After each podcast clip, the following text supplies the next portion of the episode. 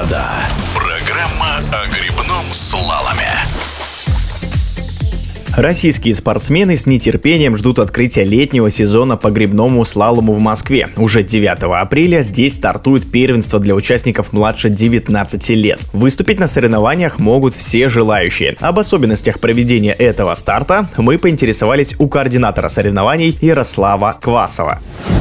Мы ожидаем традиционно порядка 250 лодок, то есть это порядка 150 уникальных участников. А мы ожидаем очень большую команду наших гостей из Санкт-Петербурга. Это будет 50 человек. В основном это юные участники, юноши, девушки, юниоры. Большая команда при... традиционно приезжают к нам спортсмены из Ярославской области, из Рязанской, из Московской области, безусловно. Так что эти соревнования, можно сказать, такими межрегиональными. Проводятся они в два дня. И, конечно, Конечно же, в связи с известными событиями на соревнованиях будет присутствовать сборная по грибному слалому, наши сильнейшие атлеты, которые в первой половине апреля будут тренироваться на Акуловском слаломном канале в Новгородской области. И мы также надеемся их очень увидеть на наших соревнованиях.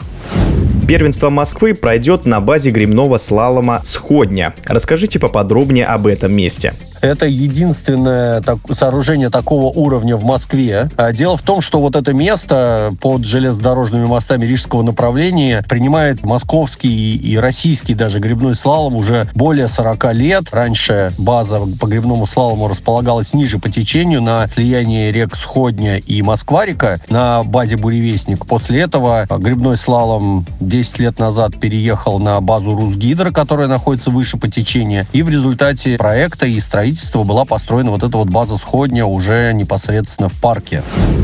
А была построена инфраструктура, большое здание, в котором есть тренажерный зал, раздевалки, места для хранения лодок. Ну, в общем, абсолютно все, что требуется сломистам для полноценного тренировочного процесса. Этим летом также планируется укрепление берегов и строительство препятствий, э, некий перестройка парка, там будет беговая дорожка. В общем, власти Москвы очень много времени и, безусловно, финансовых сил уделяют развитию Олимпийского олимпийского вида спорта грибному слалому.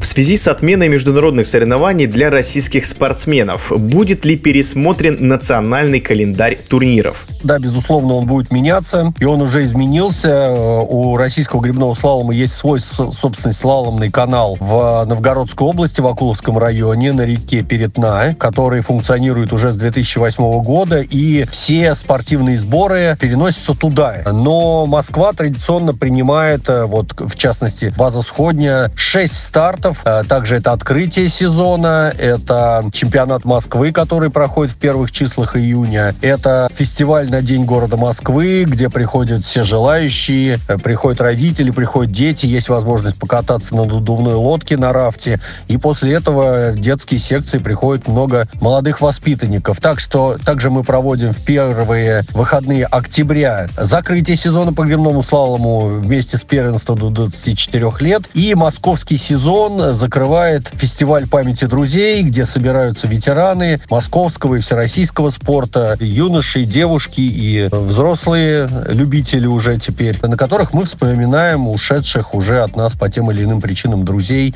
которые стояли у истоков советского еще, ну и российского грибного слалома.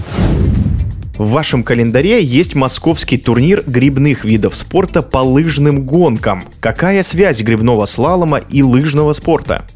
Лыжные гонки всегда являлись важной подготовкой, зимней подготовкой для спортсменов э, по гребному слалому. Это общая физическая подготовка еще. В связи с этим 25 лет назад возникла традиция проводить э, такую гонку. Там есть, э, не, было несколько дистанций от 300 метров для самых юных участников до 10 километров для лучших участников. Собираются спортсмены, все те, кто держит в руках весло. Это не только соломисты, это и, как их называют гладковики, и те, кто катаются на сапах, и водные туристы, и, в общем, это такое зимний, можно сказать, фестиваль водников, которые встают на лыжи и соревнуются, потому что, еще раз повторю, лыжи являются очень важной частью общей физической подготовки, и все соломисты зимой обязательно катаются на беговых лыжах, а многие из них также участвуют в любительских лыжных стартах.